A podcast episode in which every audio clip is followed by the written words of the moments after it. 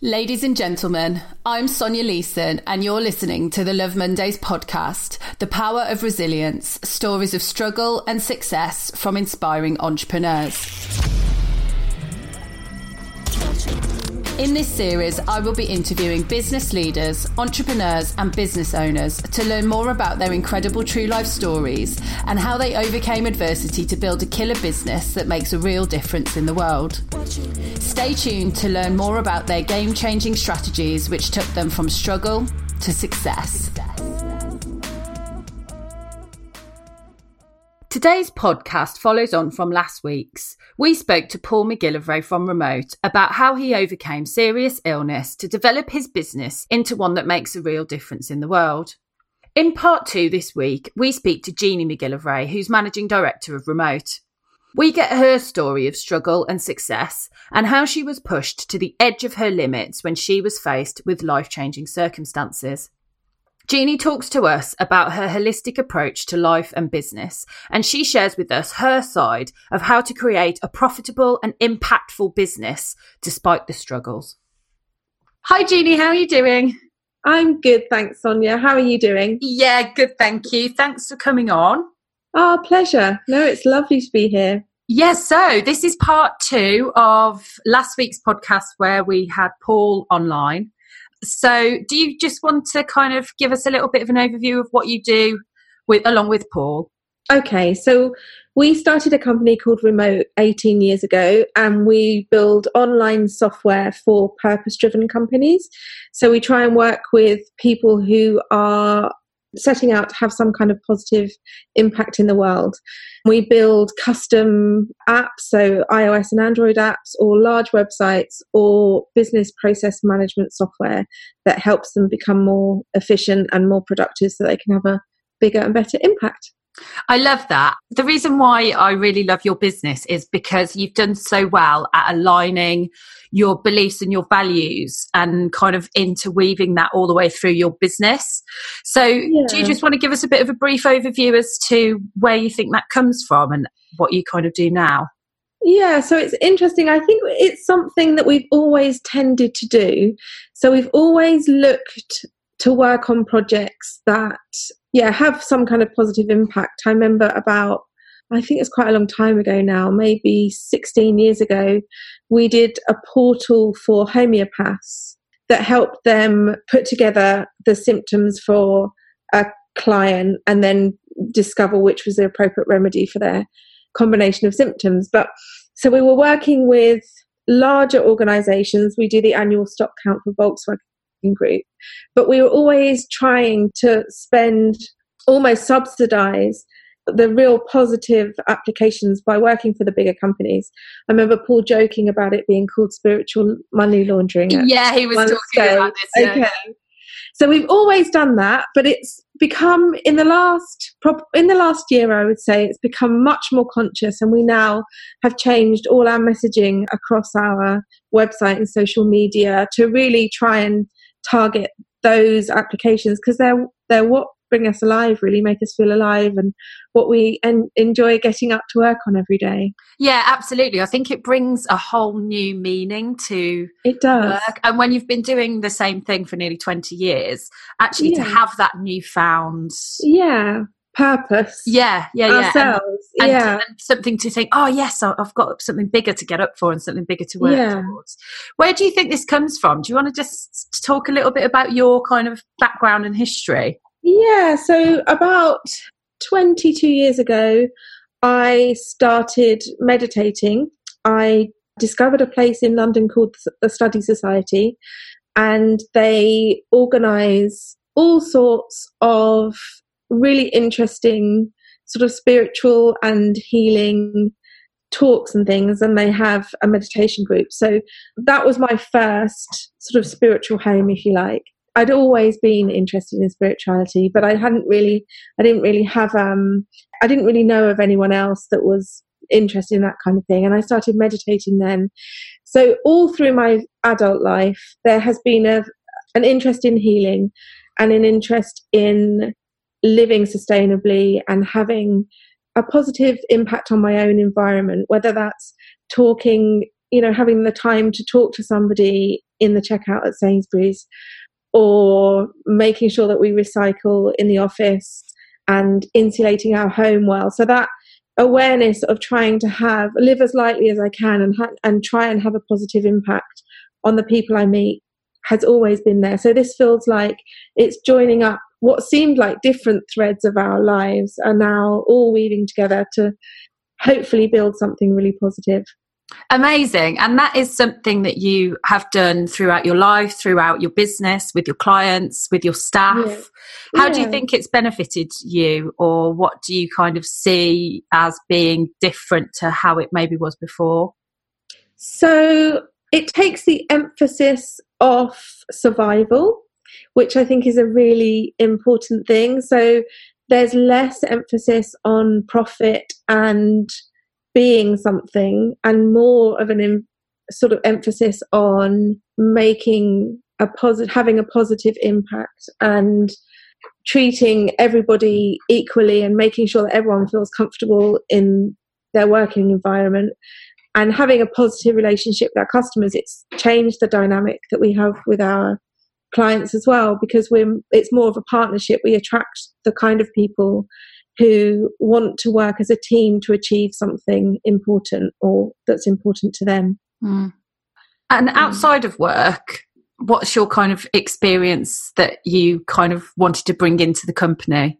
So I'm the managing director and I've always been good at organizing myself. So when I was growing up, my dad was a real labor man and he always made sure that I was earning my own money and paying my own way. And at one point, I think I had four jobs.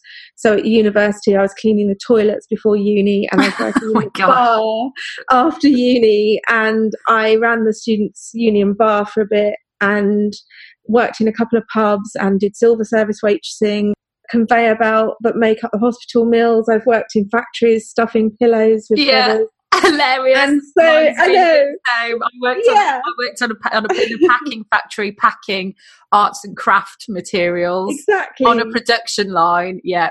Exactly. And I think at the time I felt quite almost kind of resentful because I knew that my parents could afford to pay my rent and they could afford have afforded to support me a bit more than they did financially. But actually it was really deliberate my dad wanted me to be independent and resourceful and fi- self-sufficient and financially independent and actually he sowed the seeds of entrepreneurship in me i've always been really entrepreneurial about paying my own way earning my own money yeah. managing my finances and not getting into debt and all that kind of stuff was important to them and they really passed that on to me it's so interesting, you know, because I speak about this to clients all the time when we're developing their teams and things. And there's such a difference in mentality between an employee and an entrepreneur. And I think what the two of us have just talked about is so similar with me because I've worked in chip shops, I've yeah. waitressed, I've worked in packing factories, anything. I've been a chambermaid in a hotel. And exactly. actually, what I think that teaches you is you have to just dig in and get it done. You don't yeah. just have this part of a job that someone else does that part and you you just link in the middle.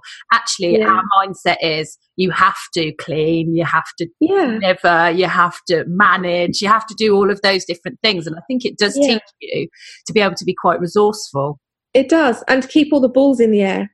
Yeah, because well. it's quite stressful having all those plates, yeah. but actually working four jobs and having a uni- going to university, you've yeah. had to learn. Actually, I've got to study. I've got to manage myself. Yeah. I've got to manage money. I've got to pay bills. I've got to do all of those things. And actually, then you can almost sidestep into running a company and having children. So yeah. we started the company when Ella was our daughter was two. So we were juggling having a baby, uh, you know, a mm. two-year-old, a toddler who was preschool, starting up our business, keeping our house going, keeping our relationship going, and all those kind of things. Wow, it's been uh, it's been a lot, hasn't it? Yeah. How does has. it How does it work? Living, working, and being married to Paul for all of these years. it works remarkably well, like remarkably. um, well, we have very different roles in the company. So he's the technical director. So he oversees the the technical approach to the project. He's not actually a developer anymore. He was when we started the business, but he researches new technologies and oversees the, the overall arching kind of architecture of the applications that we're building. And he's there for the guys. So if there's a question, if they don't know how to approach something or they need advice on something, he'll be there for them in that way. And I'm the managing director, so I do a very different job. I we used to have freelance designers now we have an in-house designer but i used to manage the designers and i do the project management and the client management and yeah the delivery side. the bookkeep yeah liaise with the bookkeepers and the accountants and make sure that the cash flow is working and all that kind of stuff. Mm. so it is quite different there's a lot of people out there going, I can't even live with my husband, let alone work out and live with them all at the same time. We literally spend 24 hours a day together. Yeah. We travel into work together, we work all day together, and then we go home at the end of the day.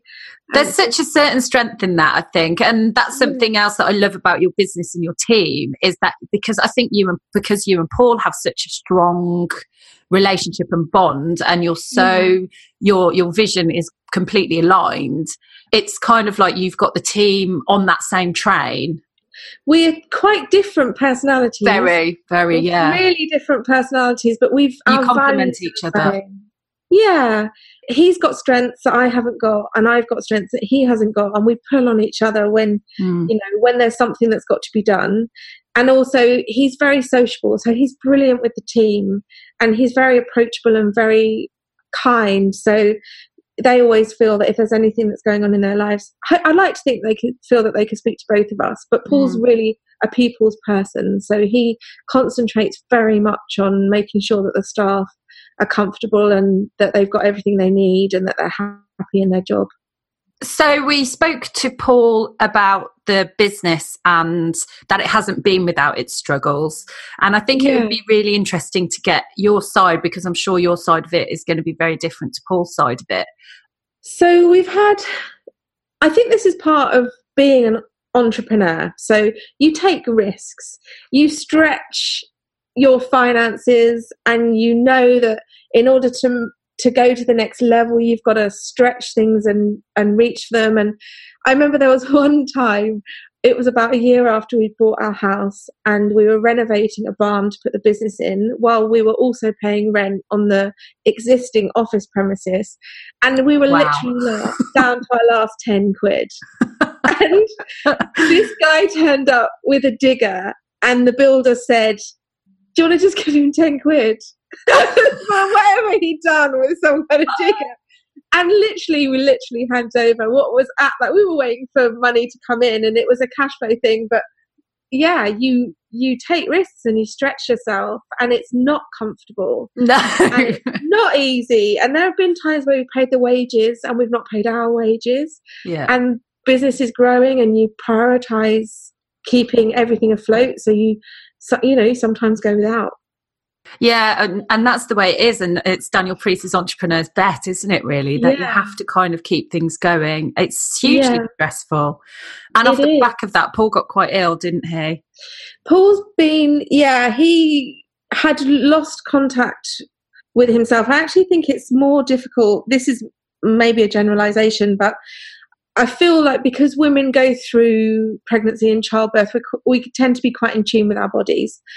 And men are in our society anyway they have put a lot of pressure on themselves but society puts a lot of pressure on them as well to be the yeah. breadwinner and to you know manage and it's not we're not always brought up with the tools to manage those things and manage ourselves through those things and have that kind of level of intimacy where we are listening to our body when it's telling us that it's not well. And I feel that Paul really learned that the hard way. He really went through an extreme illness where he was taking painkillers in the mornings rather than, well, actually, we did go to the doctors quite a few times, but they misdiagnosed him a few times and they didn't really know what was wrong. And then there was a massive waiting, like they asked him to wait three months before he could see a consultant and he was desperate at, by that stage. So he became very ill and ended up in hospital on his birthday and having a i think it was a three hour operation oh, and was terribly underweight by that stage and was really forced to look at how he was managing looking after himself with with the responsibilities of having a business and a, a family that he felt he needed to provide for as well. So he's been on a real long personal journey that's actually proved to be really positive, but has been really difficult for the whole family. Definitely. And yeah. while all of this was going on, I mean, he was in hospital, he was out of work for nine months, and obviously you were yeah. then keeping the staff going, keeping the business going, you yeah. still had your daughter, your home. And also with Paul's illness, we decided not to take the kind of steroids, infliximab, azathioprine route, because Paul had has Crohn's disease and we felt felt really strongly that we didn't want the future that those drugs would give us. We didn't want him to have no immune system and to be sickly and permanently in and out of hospital and permanently going from one medication to another medication to counter effect um, as a counterweight. Yeah, yeah the the uh, you know the first medication, and it would have been a snowball thing. And we so uh, I think it was about six months in, we really made that commitment to take the long road and look at holistic, a really holistic approach to getting better, you know, to getting him better. So it wasn't easy, and he he spent nine months in bed. So at that stage, I'd always been interested in herbal medicine. So I had an, an understanding of what was going wrong in his system, which was really a, it was a combination of a bacterial imbalance which had caused sort of tiny perfora- perforations in the lining of his gut, which was then allowing tiny particulates of food to get into his bloodstream, which was causing this immuno response. So we knew that in order to get better, he needed to deal with the bacteria imbalance in his gut and repair the lining, it, yeah, the mucosal lining of his gut, and and heal it that way. But it's a really, I do understand that that choice isn't for everyone because it's a really long, hard road. At that stage, I think he was seven stone thirteen. Wow, so for a guy, you know, quite a tall guy, he was lighter than our daughter. Yeah, so that was shocking. But we just knew that, and we had to commit to that because we knew that once we'd made that decision, we would essentially be ousted by the medical profession as yeah.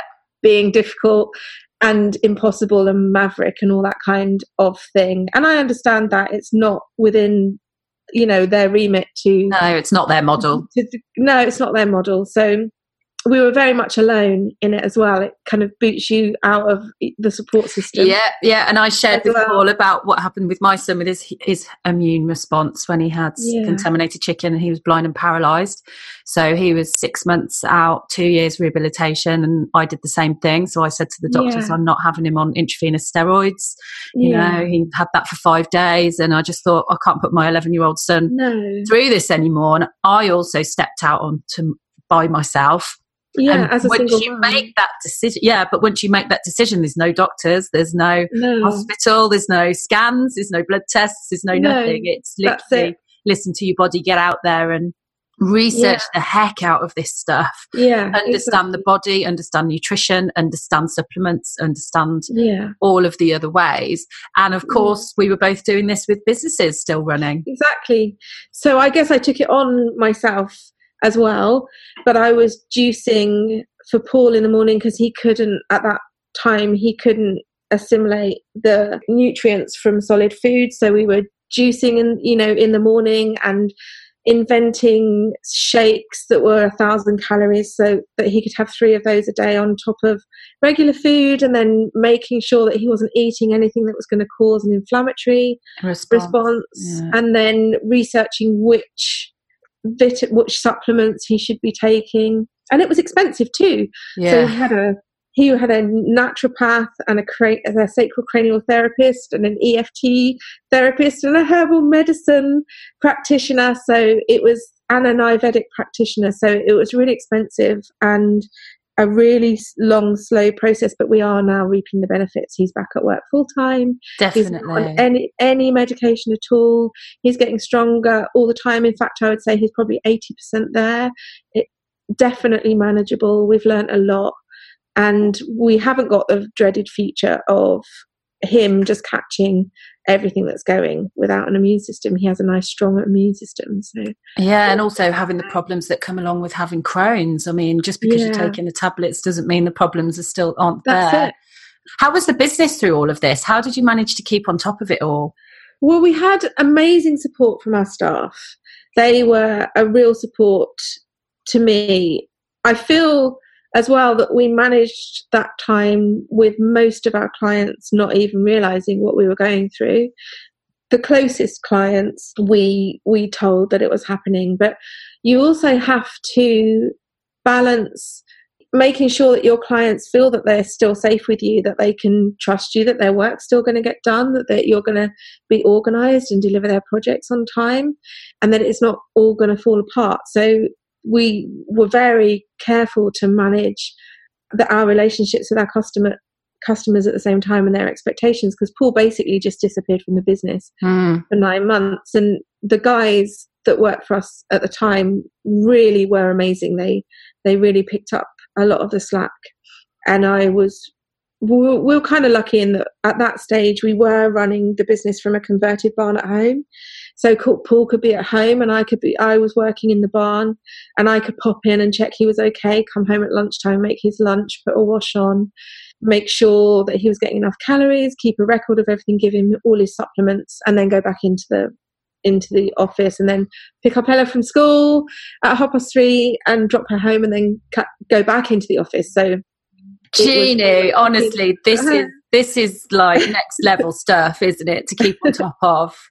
Yeah, it was stressful and it, it took me to the edge of my limits. I remember once going into Harvest Whole Foods, which is our local amazing whole food shop and it's run by really lovely women and i remember just walking in the door paul had got on the scales and it was 713 and 8 stone had been my kind of psychological limit i was like determined that he wasn't going to go below 8 stone and he was 7 stone 13 and i remember opening the door in a heart, like going down there in a flurry, like I've got to get this, that, and the other. I think it was probably slippery elm and marshmallow root and all the things that I needed. And um, I just opened the door and burst into tears. Yeah, um, you know, because you are, you know, really to your the edge. Yeah. You are incredible to have kept on top uh-huh. of it all. And well, from there, you kind of worked your way through it, and Paul started getting stronger, and you came back into the business. Yeah. What do you think changed? He did, well, he did a lot of work on himself. And actually, I think we did a lot of work on our relationship, and we were had to face a lot of stuff and make sure that we were solid and on the same team and pulling in the same direction. So that changed. Actually, our relationship is stronger, the business is stronger, his health is stronger. So, although it was difficult in the true sense of the word, uh, really up against your the limit of your own resources, it all worked out for the best. You know, it was really the best thing that could ever happen to us. And I always say to Paul that it was kind of a fierce grace in a yeah, way. Yeah. Because we had to make sure that the business was functioning and efficient and and productive and we had to look at our project management and client management and how we work with our employees and get ourselves well and make sure our relationship was on the right track and and healthy and we couldn't afford any dysfunctional competitivity in our husband wife relationship. No, there just wasn't room for any of any of that. So it sorted a lot of things out. And it was, I mean, it's a hard lesson to learn, isn't it? And mm. Paul and I were talking about the universe. If you're not listening to the whispers, it just comes yeah. along and shouts. And yeah. it's when it comes and shouts and knocks you off your kind of off your feet that you kind of go, okay, we're, we're really going to have to look at some stuff. So was that about three years ago he started to kind of get a bit stronger? Yes, that was about, about about three years ago. And yeah. then, what kind of path have you been on since then? How do you think that changed you, you and the business? And so we really started to look at making sure that how we were running the business was in alignment with our values and our beliefs and how we who we want to be as people. So we started to make sure that the guys felt that they were seen as people and that we were considering their own sense of purpose. What's the most important thing to them and why are they working here every day? What brings them into work? What are they good at? So, as well as looking at our own lives and making sure that we were, you know, living truthfully to who we were as people, we this business is so much part of our lives that we really started to put that into practice with the employees that we have here. And that's why we started to look at what projects we were working on and making sure that the, the projects that we're working on are in alignment with our values. And that's what makes life worth living. It isn't about how much money you're turning over every month, but the fact that you are engaged with what you're doing and you believe in what you're doing and it's important to you actually makes the business more profitable. So, although it's not profit first, you're attracting the kind of business that you want to be doing. People feel that they are aligned with what you're doing and that they want to work with people that are going to treat them kindly and fairly and respectfully and at heart are going to stick to the promises that they've made in terms of timeline and turnaround. Mm. So actually, it does make your company more profitable. profitable. Yeah, because productivity yeah. rises because everybody wants to get out of bed and everybody wants to go and work on these projects yeah, because they're exactly. really aligning to the reasons why they're at work, you know, at a deep yeah. core level. Um, and everyone has a sense of pride in their work as well. so they want to build it in the best way possible and make it sustainable and make it scalable and make sure that it can actually go out into the world and have a positive effect in such big long-term ways as well it isn't yeah, yeah you know having that whole holistic view of delivery purpose yeah. productivity there's no chance that it wouldn't be profitable because exactly. everything else is in a row yeah it brings a sense of kind of honor as well we found that our clients pay their bills on time because they know that you've kept your end of the bargain and that what you're working on together is important and they have a sense of purpose they want to get their projects out into the world so the cash flow is better, productivity is better, profitability is better, and none of those things are given the priority of importance, but they're the net result of focusing on doing a good job for the best intentions and having values at the heart of what you do. So, if you had to give some top tips on on the changes that you've made, or some or some advice on the changes that you've made that you think have really had an impact on your business and on your lives as directors, what do you think they would be? I would say the biggest impact is have regular touch bases with your staff, one on ones, at least once a month. Make sure that you know who they are as people, that you value them as individuals, that you appreciate what they're interested in, what's important to them, that you're clear on what kind of career path they're looking at, how do they want to progress in their career, what where are their knowledge gaps, what do they need to learn, and have monthly actions for yourself and for them so that they have they know that every month they're going to sit down with you and that that they're going to be held accountable to the things that they've said that they want to do, but also that you're accountable to them for those same things.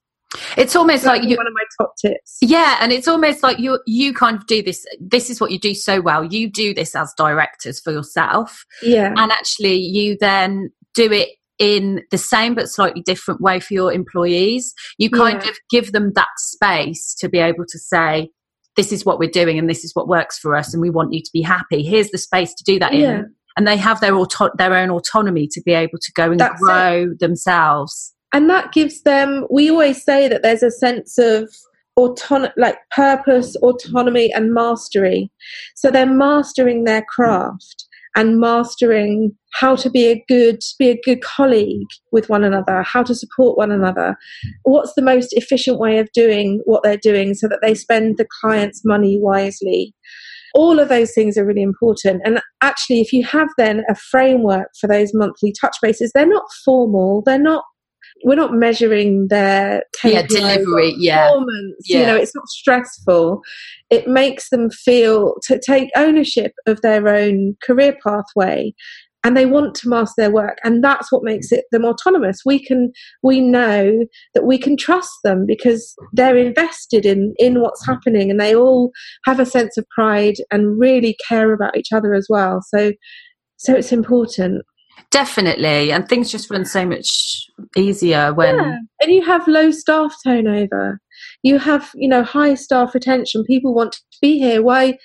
You know, they're not going to move for an extra £2,000 somewhere else. Yeah, when, no, when they can't live to their values in that place. It's, it com- becomes it. less about the money then, doesn't it? Yeah, it does. Yeah, everyone's well paid. But even that, it's not about the money for them. It's about how they're treated, who they are as people, what career progression they've got, the projects that we're working on, their opportunities to learn and evolve in their craft and master their craft and, and work together. It's the whole holistic view of a person, yeah. isn't it? Exactly. And it's it, not just in a way. Money. No, exactly. And in a way, the way that we approached Paul's illness is a good example of how we're running the business. It's like a whole ecosystem. Yeah. You have to be holistic with it. And then it has every chance of being successful, which means that everyone feels safe in their jobs. And it'll grow. It can grow holistically. And it can then. grow. Because yeah. if you've got teams that are aligning to the same visions, you attract new staff, new starters that have the same yeah. visions. And when you get that yeah. base bit right, when you get the foundations right, it's so much easier to grow in the right way because actually if you've got if you haven't got that solid foundation and know where you're going, it's very easy to make hiring mistakes. It's very easy to yeah. uh, take people on for the wrong reasons because you're not too sure in yourself. And actually I think you've got quite a strong belief in your foundation, which then kind of filters through everything, doesn't it? Definitely. And we definitely feel that we always sort of say to the staff that nobody is trapped here. If they feel there's a bit better opportunity somewhere else, then they are free to go and explore that and, and do mm. it. We don't have a high, you know, staff turnover. I think, you know, I think the longest employee we've had is 14 years. Yeah, which is amazing. which is unusual. And in terms of client acquisition, you get a lot attracted to you through the work that you've been doing and referrals. Yeah we do. We we don't tend to get a lot of cold customers. So we don't tend to get people see an advert and come and work for us. It's more either they've seen a piece of interesting work or somebody has recommended us. So could be a designer that we've worked with in the past or a customer that we've had. And you know we've had some of our customers have been with us 10 or 15 years. I think our longest customer has actually been with us since we started their company, so that's nearly 19 years. I bet you've seen some changes in that time. Yeah, yeah, and that's a company called Arts Live. Actually, they they've grown a lot of, as an organisation, and I'm now a trustee of their organisation and the treasurer as well. I think it's also it's just so beautiful that when you've got something that you truly believe in and that you are passionate about, and really aligns to your values, it's mm. so easy then to take these steps into being a treasurer for clients or, yeah. you know, having those referrals because I think people are just so sure of the work that you do and why you do it. It's a yeah. lot easier for people to refer into you and it's a lot easier for you to grow your business the right way because you have those values and everything's aligned. Yeah and that helps the business become sustainable. Mm. So knowing that, we, I mean, we have lost clients over the years. Some people have, have gone elsewhere for different reasons. Maybe they want a company that's closer to them, or you know, they want to use somebody that's cheaper for them. That's fine. Yeah, that's the way of business. Yeah, that's the way the way it goes. But the customers that have stayed with us the longest are the ones that really feel that we're integrated with their business and that we're you know we're a part of their business that we're providing some you know working in a way that makes them feel that they can be themselves and mm. that they mm. don't have to have a, a work personality and a home personality but mm. that they be themselves and we're we've all got one another's best interest at heart and we're all pulling in the same direction. And that's the thing, isn't it? I think it's having those goals that everybody everybody's working to the same goals and it yeah. sounds so simple but actually when it does happen there's yeah. just so much there's so much less that goes wrong uh, like you yeah. said you get paid by your clients you that everything gets delivered on time because actually everybody's working to, to the same goal yeah yeah and i think it's a lot about you know there ca- there is a bit of a culture in the workplace that we have to leave ourselves at home so we have to leave our problems at home and our responsibilities at home and we have to come in and be a machine. But actually, that's not what we are. We are not machines. We have no. we have problems. We have babies, we have commitments, people get ill, stuff's stressful sometimes. And it's actually really important to have a really open, communicative, humane relationship with our employees. And I really feel that, especially with the way that things are going with artificial intelligence and, mach- and machine learning and machine automation, let's let those that software and the computers do that stuff. Let let it automate the horrible jobs. Let it do those things and then as human beings, we are free to do meaningful work. It's not that we're being replaced by machines on production lines, but let's invent ways to save the planet and good medicines and support other communities. Let's use our brainwaves and our time and our opposable thumbs and Yeah. all that kind of stuff to do meaningful work. Which is what the machines can't do. They need Which us. is what they can't do exactly. Yeah. What kind of gave you the courage to step away from the typical developer path and differentiate yourself in your market, do you think? Do you feel like you have had the courage or do you no, not? I don't even think don't? it's about courage. I think it's about being truthful about who you are. I probably did spend ten a good ten years hiding the meditation and the spirituality and all that kind of side of life. Not hiding it, but yeah, it wasn't integrated, and it was definitely some a side project or a hobby, and it wasn't even a hobby. It was so much a part of my life. I guess to be a whole person as well, and to be happy as me, I need to be truthful about who I am. And actually, it's not your greatest fear. Everyone wants to be themselves. Everyone has a deep life with themselves. Everyone has deep thoughts and so much more to them. Yeah, than and desires and dreams. And, yeah. We're also multifaceted, aren't we? Mm. that actually integrating that side of life into the business and how we approach running the business has been the best thing that we've ever done. It's nothing, anything to be secretive about or to be ashamed of.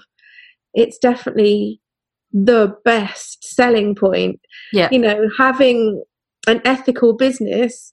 Who doesn't want to work with an ethical business? Yeah, yeah. Such an amazing USP. And you just cut through your market so much easy. It's, it's so easy for you to cut through in the marketplace and Yeah. don't have to compete because actually, when you get clients or staff that are looking for a job or looking for a new Yeah. supplier, if they align with you, they're always going to come your way. Yeah, absolutely. And it, we're working on interesting projects as a result. At the moment, we're doing a project which is for three really entrepreneurial GPs who have had a brilliant idea for a piece of software that will really revolutionize the way that patients experiencing a specific disease will interact with their GP and how they'll be able to manage their disease. And that, you know, it's so important. All the guys are so invested in that project because they know that ultimately it's about them. So it's about that patient and giving that patient the best experience that we can give them. It's all about communication, I think, isn't it? And and It is. bringing people together into a really streamlined. Yeah. And using software to make a difference on a person's life rather than make money. Yeah, yeah. One comes after the other. Yeah, it does.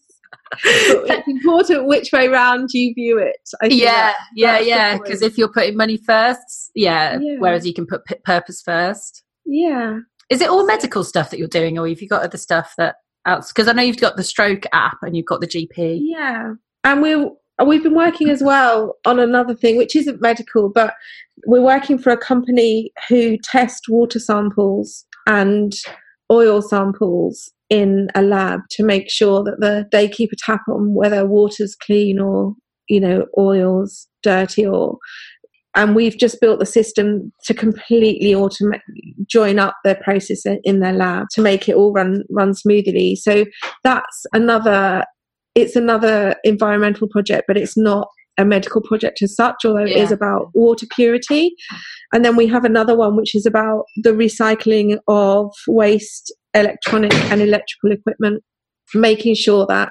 those as people, you know, the Dysons or the Siemens of the world are creating products that the products at the end of their life cycle are being recycled properly. That's yeah. that's another application. They're having huge impacts, aren't they? Yeah. And I think it's the right time for them to, to come because I think the world is starting to realise that we can't carry on the way that we're going and it's time for change, I think. That's it. So, our focus at the moment is on using exponential technology to have a bigger impact. So rather than impacting tens of people or hundreds of people, how can we use technology to impact a much larger scale so that smaller teams can have a massive effect on whatever it is they're doing? I really do think entrepreneurs are going to be solving some really, really meaningful problems over the next few years. Yeah. And I think it's really exciting. We're, we're living in quite exciting times, I think. Yeah. And I feel as well, it's also about having a much bigger view or vision than just your own life. So, paying your own mortgage, putting your kids through school, feeding yourself. That's all important. And of course, it has to be done. But it has to be done in order to feed more people, help support more people, to have an impact in your community in a much larger sense. And I feel like that's something that the internet's given us as well. It's given yeah. us a much larger viewpoint. We know that, and a platform to be able to make a difference and to communicate with yeah. each other. Yeah, and um, know what's going on in the world.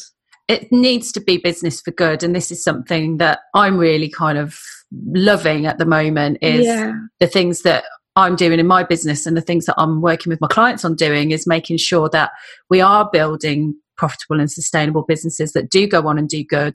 And whether yeah. that's creating jobs in the local economy, whether that's servicing clients that make changes similar to to what you're doing. Yeah. The smallest changes can have the biggest impact, I think. Definitely. And I think as well embedding charitable giving into a yeah. business for us anyway it's really important so when we finish a project, we always give a gift certificate to the client. So through an organization like B1G1, we can, I think the last project we bought 10 people with learning disabilities in New Zealand access to healthcare. So that makes us feel yeah. amazing. Mm-hmm. Yeah. And it is a beautiful way of, you know, really celebrating the launch of a project and that client received a gift certificate through the post and just made them feel amazing and yeah those such a nice halfway around the world yeah and they're the other side of the world. We've never met them but we know that those 10 people have had access to essential healthcare. And i think it's so important that people do this because for me anyway aligning to United Nations Global Goal number one with no yeah. poverty. Obviously, yeah. after being homeless myself, it's something that yeah. really drives me and something that I feel really passionate to work towards.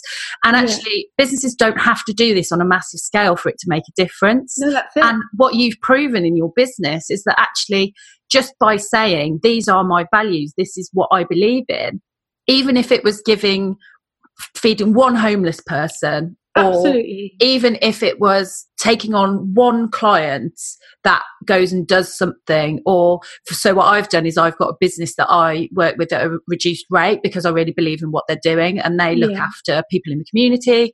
That's so I've amazing. supported them because yeah. they can go on and support hundreds and hundreds and hundreds of people just purely by me not charging so much for that client. So it doesn't have to cost your business anything, necessarily have to take up a lot of time.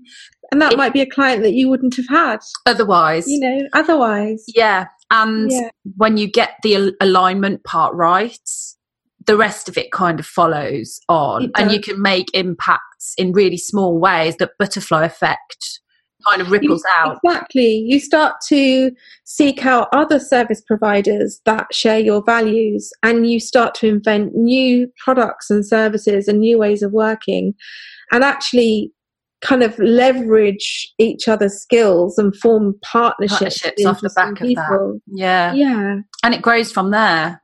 It does. Thank you, Jeannie. It's been oh, brilliant to pleasure. talk to you. so nice. Thank you, Sonia. Really appreciate your time and for inviting me and Paul on. It's an honour to be on your podcast. Yeah, I know. My first two. And we'll put a link below so they can get in touch with you, websites and things like that. So thank you for coming on. Pleasure. Thanks so much.